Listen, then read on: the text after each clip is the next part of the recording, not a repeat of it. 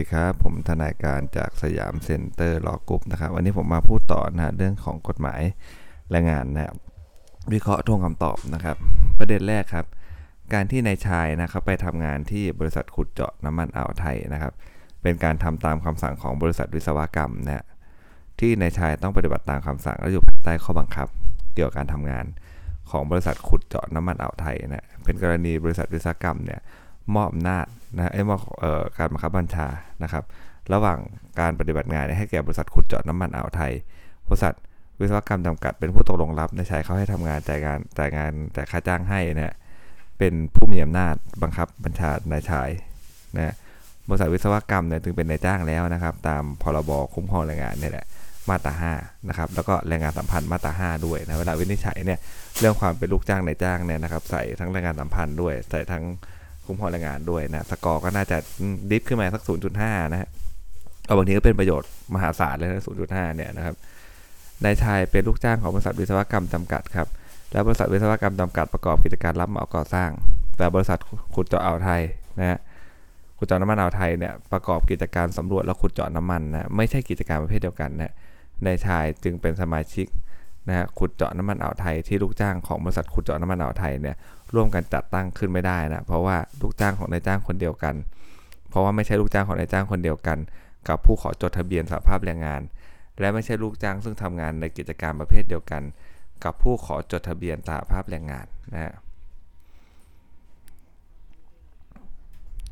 แล้วก็ไม่ได้เป็นลูกจ้างที่ทำงานในกิจกิจการประเภทเดียวกันด้วยนะกับผู้ขอจดทะเบียนสหภาพแรงงานนะ ก็จะขาดคุณสมบัตินะครับตามมาตรา 95 นะทำให้การเป็นสมาชิกสภาพแรงงานนั้นเนี่ยมันไม่มีผลตามกฎหมาย แม้นายชายจะเข้าร่วมกับสหภาพแรงงานยื่นข้อเรียกร้อง จนมีการทำข้อตกลงเกี่ยวกับการจ้างนะครับ กับบริษัทขุดเจาะน้ำมันอ่าวไทยนายชายก็ไม่ใช่ลูกจ้าง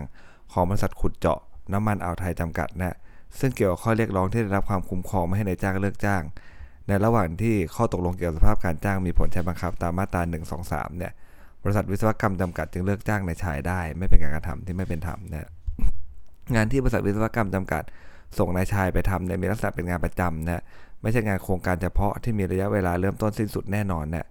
เมื่อบริษัทขุดเจาะน้ำมันอ่าวไทยเนี่ยไม่มีงานให้นายชายทำต่อไป ไม่ใช่กรณีนายชายกระทำผิด การที่บริษัทวิศวกรรมจำกัดเนี่ยผู้เป็นนายจ้างเลิกจ้างนายชาย เพราะว่าเหตุที่บริษัทขุดเจาะน้ำมันอ่าวไทยเนี่ยนะไม่มีงานให้นายชายทำแล้วนะฮะไม่ต้องด้วยนะครับ ข้อยกเว้นที่ไม่ต้องจ่ายค่าชดเชยตามพรบคุ้มครองแรงงานมาตรา 119 นะครับ เพราะนั้นเนี่ยนะฮะบริษัทวิศวกรรมจำกัดคือนายจ้างเนี่ยต้องจ่ายค่าชดเชยให้นายชาย 118 นะครับ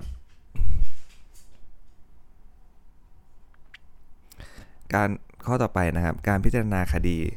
ในกรณีที่นายจ้างเลิกจ้าง ลูกจ้างนะถ้าศาลแรงงานเห็นว่าการเลิกจ้างไม่เป็นธรรมเนะพรบจัดตั้งศาลแรงงานตามมาตรา 49 เนี่ยกำหนดให้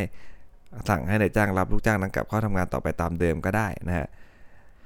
แต่ถ้าศาลแรงงานเห็นว่าทำงานร่วมกันต่อไปไม่ได้แล้วนะโดยมากก็จะเป็นอย่างนี้นะครับ ให้ศาลแรงงานกำหนดจำนวนค่าเสียหายให้นายจ้างชดใช้ให้แทนครับ ดังนั้นเนี่ยนะฮะแม้ว่าคำขอของโจทย์เนี่ยจะขอให้บังคับจำเออขอให้บังคับจำเลยก็คือนายจ้างนะรับโจทย์กลับเข้าทำงาน โดยไม่ได้ขอบังคับให้จำเลยชดใช้ค่าเสียหายก็ตามนะแต่เมื่อศาลแรงงานกลางเห็นว่า โจทย์และจำเลยไม่อาจทำงานร่วมกันต่อไปได้นะศาลแรงงานก็จะมีอำนาจใช้ดุลยพินิจ นะกำหนดค่าเสียหายแทนการรับโจทย์กับเข้าทำงานก็ได้นะครับ ไม่จำเป็นนะฮะนะครับไม่จำเป็นจะต้องขอแค่ภายในที่เขาขอมานะโดยมาตราสี่เก้าก็อาจจะขออะไรฮะขอรับเข้าทำงานตามเดิมแต่ไม่ได้ขอเงิน หรือขอเงินแต่ไม่ได้ขอกลับเข้าทำงานอะไรอย่างเงี้ยนะศาลสั่งได้หมดเป็นดุลยพินิจในการจะกำหนดนะว่าจะเห็นควรทางไหนนะครับไม่ถือว่าเกินคำขอโจทย์นะเมื่อศาลแรงงานกลางพิจารณาและเห็นว่าการเลิกจ้างโจทย์เป็นการเลิกจ้างที่ไม่เป็นธรรมนะ โจทย์และจำเลยมาทำงานร่วมกันได้ศาลแรงงานกลางจะต้องดำเนินการนะครับตามมาตรา 49 ที่กำหนดให้ศาลแรงงานกลางเนี่ยกำหนดจำนวนค่าเสียหาย ให้นายจ้างชดใช้ให้แทนนะดังนั้นการที่ศาลแรงงานกลางไม่กำหนดจำนวนค่าเสียหายให้โจทย์ โดยเห็นว่าโจทย์ไม่ได้รับความเสียหายนั้นนะเป็นการปฏิบัติที่ไม่ถูกต้องนะตามบทบัญญัติของกฎหมายดังกล่าวนะคือถ้าเลิกจ้างไม่เป็นธรรมมันต้องมีความเสียหายแน่นอนถูกไหมฮะไม่ใช่บอกเลิกจ้างไม่เป็นธรรมแต่ดูไม่ได้เสียหายอะไรอันนี้มันมันแย้งกันขัดกันนะฮะเป็นไปไม่ได้นะคำ พิพากษาแรงงานกลางส่วนนี้ก็เลยไม่ชอบด้วยกฎหมายเลยนะครับ กรณีคำสั่งของศาลแรงงานกลางในส่วนที่เกี่ยวกับคำบังคับนะพระราชบัญญัติจัดตั้งศาลแรงงานและวิธีพิจารณาแรงงานเนี่ยนะครับมาตรา26อะบัญญัติว่าระยะเวลาตามที่กำหนดในพรบนี้นะครับย่นหรือขยายได้ตามความจำเป็น และเพื่อประโยชน์ความยุติธรรมนะดังนั้นศาลแรงงานกลางจึงมีคำสั่งว่าการปิดคำบังคับมีผลทันทีก็ได้นะอย่างไรก็ตามครับแม้ศาลแรงงานกลางจะมีคำสั่งให้ออกแล้วส่งคำบังคับให้แก่จำเลยโดยสั่งว่าหากไม่มีผู้รับโดยชอบให้ปิดและมีผลทันที แต่กลับปรากฏว่าคำบังคับที่พนักงงานเดินหมายเนี่ยนำไปส่งแก่จำเลยมีข้อความเพียงว่า หากไม่มีผู้รับโดยชอบให้ปิดนะดังนี้ก็ต้องถือเอาคำบังคับนะตามข้อความที่ปรากฏในส่วนที่ถึงส่งถึงจำเลยนะฮะคำบังคับจึงไม่มีผลทันทีตามคำสั่งของศาลแรงงานกลางนะครับคือคือประเด็นนี้ยากนิดนึงแหละนะครับ ก็คือว่าศาลจะสั่งนะครับย่นหรือขยายได้ระยะเวลาเพื่อประโยชน์ความยุติธรรมตามมาตรา 26 ของพรบจัดตั้งศาลแรงงานใช่ไหมศาลก็สั่งและใช้อำนาจแล้วนะครับ แต่ปรากฏว่าคำบังคับที่เขาเดินหมายนะฮะ เขาไม่ได้มีคำให้มีคำว่ามีผลทันทีเนะนะครับบางทีเดินหมายก็อาจจะไม่ได้เพิมพ์ประโยคนี้ลงไปอะไรเงี้ยนะครับ เพราะฉะนั้นเนี่ยแม้ว่าศาลจะสั่งยังไงครับ มันก็ต้องถือเอาตามเวอร์ชั่นที่มันไปแปะอยู่หน้าบ้านจำเลยเขาเนาะนะครับ แค่นั้นเองนะฮะข้อต่อไปนะฮะประเด็นกอไก่นะครับ เงินเดือนและค่าครองชีพนะฮะเป็นเงินที่นายจ้างและลูกจ้างเนี่ยตกลงกันจ่าย เป็นค่าตอบแทนในการทำงานนะฮะสำหรับระยะเวลาทำงานปกติ ซึ่งเป็นค่าจ้างนะครับ ตามพรบคุ้มครองแรงงานนะมาตรา5นะครับเงินเดือนค่าครองชีพนะครับจ่ายเป็นค่าตอบแทนระยะเวลาทำงานปกตินะนี่คือ keyword เลยนะฮะมันจะเป็นค่าจ้างนะครับ ตามพรบคุ้มครองแรงงานมาตรา5 เงินจูงใจเป็นเงินที่จ่ายเพื่อจูงใจให้ลูกค้าให้ลูกจ้างเนี่ยทำยอดขายได้มากขึ้นนะฮะไม่เงินที่จ่ายเพื่อตอบแทนการทำงานโดยตรง ก็เลยไม่ใช่ค่าจ้างนะพวกคอมมิชชั่นต่าง ๆอะไรเงี้ยนะครับ เงินค่าน้ำค่าไฟฟ้าแต่เดิมจ่ายนะโดยต้องมีใบเสร็จรับเงินมา แม้ต่อมา เหมาจ่ายนะครับ เงินดังกล่าวเนี่ยก็เป็นเงินที่นายจ้างจ่ายให้เพื่ออะไรฮะเป็นสวัสดิการ ไม่ใช่จ่ายเพื่อตอบแทนการทำงาน ก็เลยไม่เป็นค่าจ้างนะส่วนเงินโบนัสนะเป็นเงินที่นายจ้างจ่ายเพื่อเป็นรางวัลในการปฏิบัติงานนะไม่ใช่จ่ายเพื่อตอบแทนการทำงาน คือถ้าสมมุติว่าออกข้อสอบมาว่าเป็นค่าจ้างไหมจำคำว่าเพื่อตอบแทนการทำงานนะอะไรที่ไม่ได้เพื่อตอบแทนการทำงานเนี่ยมันก็จะไม่ใช่ค่าจ้างนะดังนั้นนางสาวแพลวได้รับค่าจ้างนะตามกฎหมายคุ้มครองแรงงาน โดยเป็นเงินเดือนเดือนละ 3 2 0 0 0นะและค่าครองชีพเดือนละ 3,000นะรวมเป็นเงินเดือนละ 35,000 บาทนะครับแม้สัญญาจ้างจะมีกำหนดระยะจ้างไว้ 2 ปีนะแต่มีข้อตกลงให้สิทธิ์คู่สัญญาบอกเลิก สัญญาจ้างเมื่อใดก็ได้นะฮะแจ้งให้อีกฝ่ายทราบล่วงหน้ามาแล้วก็60วัน จึงเป็นสัญญาจ้างที่ไม่มีกำหนดเวลาจ้างไว้แน่นอนนะบริษัทบ้านสวยจำกัดเนี่ยจะต้องบอกกล่าวนะก่อนเลิกจ้างนะครับ เมื่อไม่บอกกล่าวนะ ล่วงหน้าเนี่ยจะมีสิทธิ์ได้รับค่าเออสินจ้างแทนการบอกกล่าวล่วงหน้า ตามแพ่งนพาณิชย์มาตรา 582 แล้วก็พรบคุ้มครองแรงงานมาตรา 17 ด้วยนะครับ เพราะว่ามันไมีกำหนดล่วงหน้านะนึกภาพตามหลักความเป็นจริงฮะไม่มีกำหนดล่วงหน้าเดี๋ยวไปเลิกจ้างเขาเลยก็เฟ้งฟ้างถูกไหมฮะอ้าวหอก็เช่าคอนโดก็เช่าแล้วทํำยังไงถูกไหมฮะมันก็ต้องบอกเก่าเขาล่วงหน้านะเขาจะจัดการตัวเองทัน มันไม่เหมือนกับสัญญาจ้างที่มีกำหนดเวลาจ้างไว้แน่นอนใช่ไหมตัวเขารู้อยู่แล้วว่ามันหมดสัญญาจ้างเมื่อไหร่ เวลาเขาเช่าคอนโดคอนโด มันก็จะไปหมดสัญญาจ้างตรงนั้นพอเออหมดสัญญาเช่าตรงนั้นพอดีอะไรเงี้ยนะครับเพราะนั้นเนี่ยนะฮะกรณีเลิกจ้างโดยไม่จ่ายค่าชดเชยตาม 118วรรคสามต้องเป็นสัญญาจ้างที่มีกำหนดเวลาไว้แน่นอนนะครับนะที่จะไม่ต้องจ่ายนะครับค่าชดเชยตาม 118วรรคสามนะซึ่งเป็นสัญญาจ้างที่มีเวลากำหนด และสิ้นสุดไว้ในสัญญาแน่นอนนะไม่มีการเปลี่ยนแปลงและจะต้องเลิกจ้างตามกำหนดเวลานั้นนะเมื่อเป็นสัญญาจ้างที่ไม่มีกำหนดเวลาไว้แน่นอนเนี่ยจึงไม่ต้องด้วยข้อยกเว้นที่จะไม่จ่ายค่า ชดเชยฮะนางสาวแพลมีสิทธิ์ได้รับค่าชดเชยตามมาตรา 118 อนุ 2 นะครับ อนุข้อควายครับ ก่อนครบกำหนดเวลาตามสัญญาจ้าง บริษัทบ้านสวยจำกัดเนี่ยเสนอขอขยายระยะเวลาการจ้างออกไปนะแต่นางสาวแพลเป็นฝ่ายไม่ประสงค์ต่อสัญญา และคืนบัตรลูกจ้างนะแล้วไม่มาทำงานอีกเลยครับนะครับไอ้บริไอ้บริษัทบ้านสวยจำกัดเนี่ยนะไม่ได้ทำการใดๆเลย ไม่ให้เขาทำงานต่อไปและไม่แจ่ายค่าจ้างให้ จึงไม่ใช่การเลิกจ้างนะครับตาม118วรรคสองฮะ นางสาวแพรวเนี่ยไม่มีสิทธิ์ได้รับค่าสินจ้างแทนการบอกกล่าวล่วงหน้าค่าชดเชย และการค่าเสียหายจากการเลิกจ้างไม่เป็นธรรม เพราะสิทธิ์ดังกล่าวจะมีเมื่อเลิกจ้างเท่านั้นเห็นไหมฮะเรื่องเนี้ยบริษัทเขาเสนอขอขยายแล้วเวลาจ้างออกไปแล้วนะครับ ก่อนครบกำหนดเนี่ย แต่เขาไม่ประสงค์จะต่อสัญญาและคืนบัตรลูกจ้างออกไปเลยไอ้นี้มันลาออกเองถูกไหมฮะไม่ใช่เขาเลิกจ้าง ถ้าเขาเลิกจ้าง ถ้าเขาไม่ได้เลิกจ้างเนี่ยไอ้ค่าชดเชย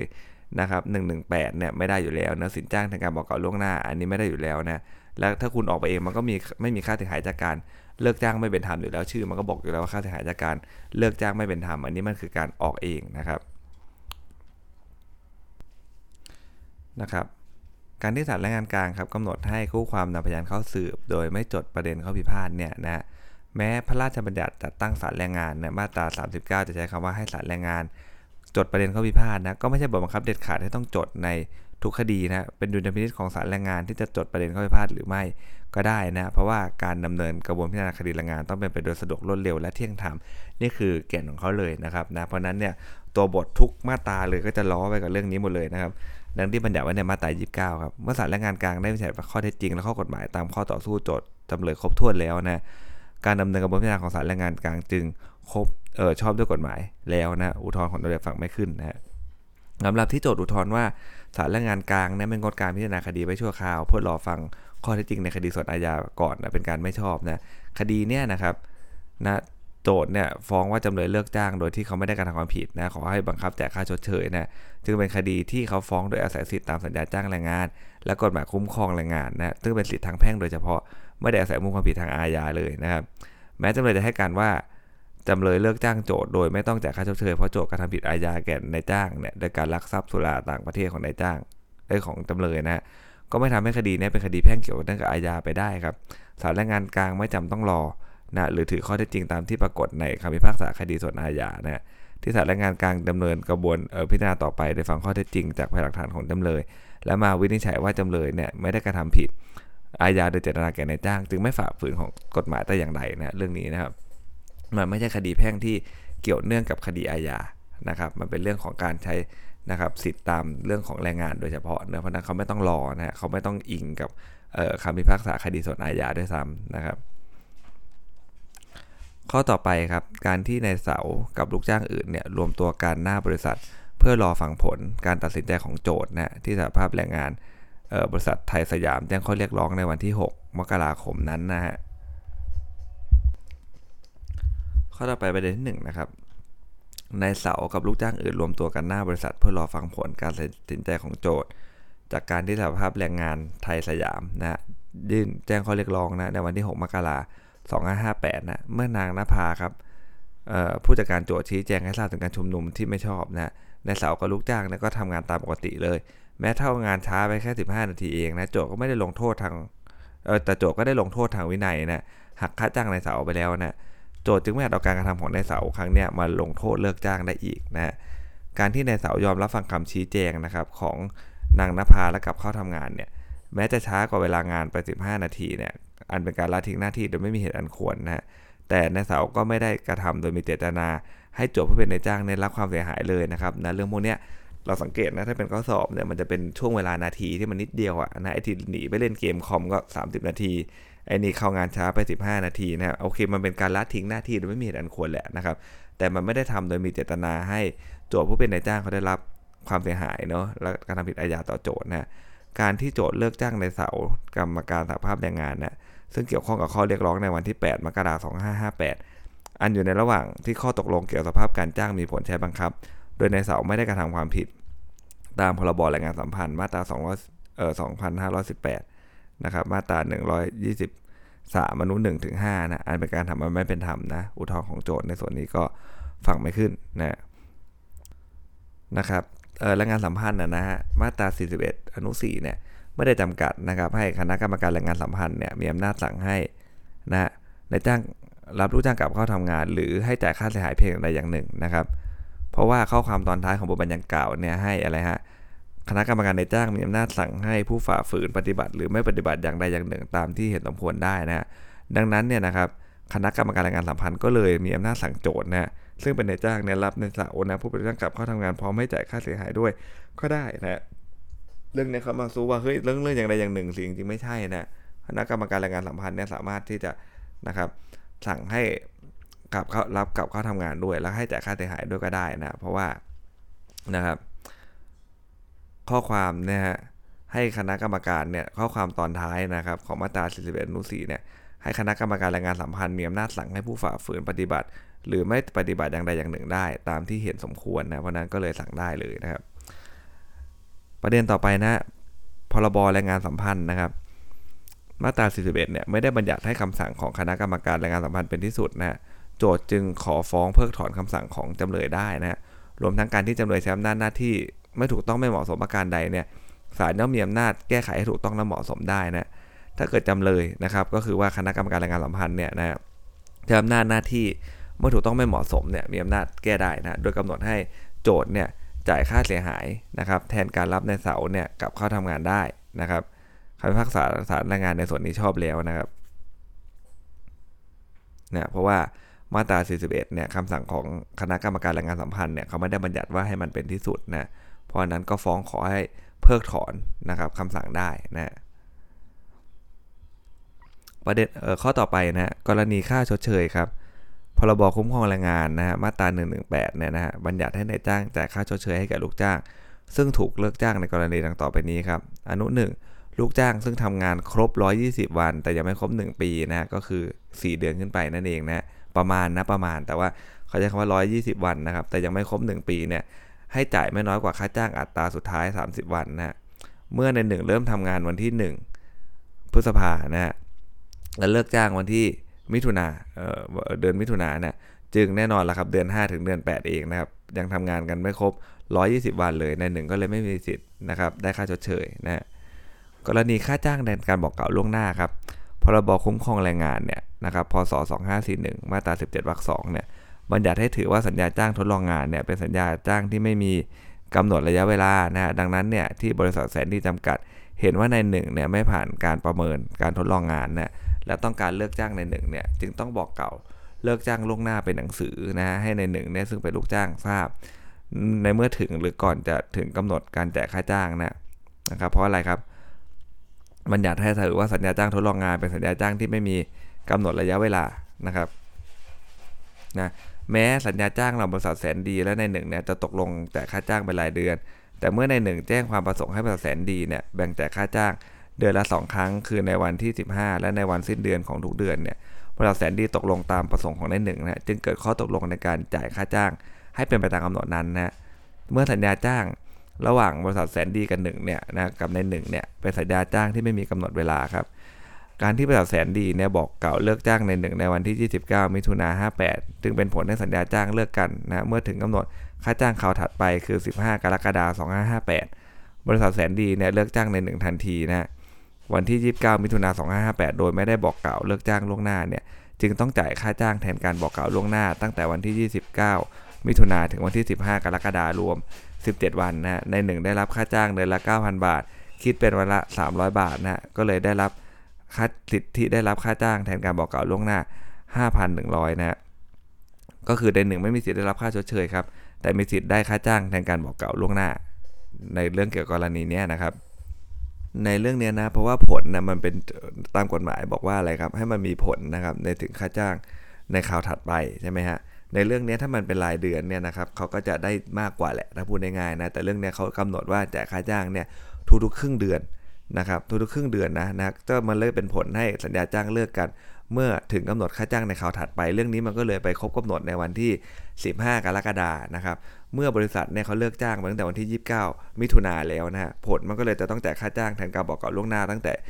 29 มิถุนาถึง 15 กรกฎานั่นเองนะครับเรื่องนี้ค่าจ้างเขาในคราวถัดไปเนี่ยถ้ามันจ่ายสิ้นเดือนเนี่ยมันจะได้ไปถึงวันที่ 31 กรกฎาคมเลยนะฮะ เราก็เอามาคำนวณครับว่าเออไอค่าจ้างสัก900 บาทเนี่ยไอ้9,000บาทต่อเดือนเนี่ยคิดเป็นเวลา300 บาทนะเพราะนั้นก็เอา 300เนี่ยไปคูณกับ 17 วันแค่นั้นเองนะก็ใช้การคำนวณนิดหนึ่งนะครับข้อนี้ ข้อสุดท้ายนะครับ พระราชบัญญัติคุ้มครองแรงงานนะฮะนะครับมาตรา 118ทับ1เนี่ยนะครับกับ118ทับ1วรรคสองนะฮะกำหนดให้ลูกจ้างที่มีอายุครบ 60 ปีขึ้นไปเนี่ยมีสิทธิแสดงเจตนานะเกษียณอายุ ต่อนายจ้างได้นะกรณีที่มีการกำหนดหรือเกษียณไว้เกิน 60 ปีนะฮะแก่แล้วก็พักผ่อนนะและให้การแสดงเจตนาดังกล่าวเนี่ยมีผลเมื่อครบ 30 วันนะนับแต่วันที่แสดงเจตนานะโดยนายจ้างต้องจ่ายค่าชดเชยให้แก่ลูกจ้างที่เกษียณอายุนั้นเนี่ยนะการที่บริษัทสามชาติจำกัดเนี่ยนะครับมีข้อนะครับบังคับเกี่ยวกับการทำงานนะที่กำหนดให้นายสักดาเนี่ยลูกจ้างเกษียณอายุเมื่อครบ 70 ปีนะจึงเป็นกรณีที่เขากำหนดการเกษียณไม่เกิน 60 ปีนะครับ เมื่อวันที่ 2 กันยาในสักดาซึ่งครบ 65 ปีแล้วนะครับเลย 60 มาแล้วนะฮะก็มีสิทธิแสดงเจตนาเกษียณอายุได้นะครับ แม้บริษัทสามชาติเนี่ยไม่ได้แสดงเจตนาใดๆ ไม่ได้กระทำการใดๆเลย อันเป็นการเลิกจ้างนะแต่สามชาติก็มีหน้าที่ที่จะต้องจ่ายค่าชดเชยนะครับ ตามมาตรา118ทำหนึ่งวรรคสองนะในสักดาเนี่ยทำงานให้แก่สามชาตินะครบนะครับ10ปีขึ้นไปได้ค่าจ้างอัตราสุดท้าย 60,000 บาทนะครับสามชาติจึงต้องจ่ายค่าชดเชยนะครับ เท่ากับอัตราสุดท้ายเนี่ย300วันนะเป็นเงิน 6 0 0 0 0 0บาทนะครับนะสามร้อยวันนะครับ ก็คือประมาณสักเกือบปีนะครับ ตามพรบคุ้มครองแรงงานนะมาตรา 118วรรคหนึ่งนะครับ พร้อมดอกเบี้ยในอัตราร้อยละ15 ต่อปีด้วยนะครับ ตามพรบคุ้มครองแรงงานมาตรา9วรรคหนึ่งด้วย นับถัดจากวันที่ 2 ตุลาคม ซึ่งเป็นวันที่การแสดงเจตนามีผลนะฮะตามพรบคุ้มครองแรงงาน มาตรา118ทับ1วรรคสองนะฮะเป็นต้นไปจนกว่าจะทำละเสร็จแก่นายศักดานะครับสำหรับค่าเสียหายจากการเลือกจ้างที่ไม่เป็นธรรมเมื่อนายศักดาแสดงเจตนาเกษียณอายุเองนะบริษัทสามชาไม่ได้เลือกจ้างนะฮะนายศักดา จึงไม่ต้องจ่ายค่าเสียหายจากการเลือกจ้างที่ไม่เป็นธรรมนะเอ่อตามพระราชบัญญัติจัดตั้งศาลแรงงาน และวิธีพิจารณาคดีแรงงานนะครับมาตรา 49 พร้อมด้วยดอกเบี้ยกับนายศักดา ส่วนเงินรางวัลพิเศษนะฮะ ประจำปี 2000เอ่อ2560นะเมื่อบริษัทสามชาติเนี่ยมีประกาศเรื่องการจ่ายเงินรางวัลพิเศษ ระบุว่าบริษัทจะจ่ายเงินรางวัลพิเศษประจำปี 2560 แก่ลูกจ้างเท่ากับค่าจ้าง 1 เดือนในวันสิ้นปี 2560 ก็แปลได้ว่าบริษัทสามชาติเนี่ยมีเจตนาที่จะจ่ายเงินรางวัลพิเศษ แก่ผู้มีสถานะเป็นลูกจ้างของสามชาตินะในวันที่ถึงกำหนดจ่ายเงินรางวัลพิเศษเท่านั้นนะการที่นายศักดาเนี่ยพ้นสภาพจากการเป็นลูกจ้างของสามชาติ ไปก่อนบริษัทสามชาติจะมีการจ่ายเงินรางวัลพิเศษประจำปี 2560 เนี่ยให้แก่ลูกจ้างจึงไม่เข้าเงื่อนไขนะครับไอ้เรื่องนี้มันเป็นเหมือนเงินโบนัสเนอะนะครับไม่ต้องจ่ายเงินรางวัลพิเศษประจำปีให้ปี 2560 ให้แก่นายศักดาเพราะเขาบอกว่าจะจ่ายในวันสิ้นปีนะก็ต้องจ่ายให้กับผู้มีสถานะเป็นลูกจ้างเท่านั้นนะครับ แต่อันเนี้ยออกก่อนนะออกก่อนที่จะ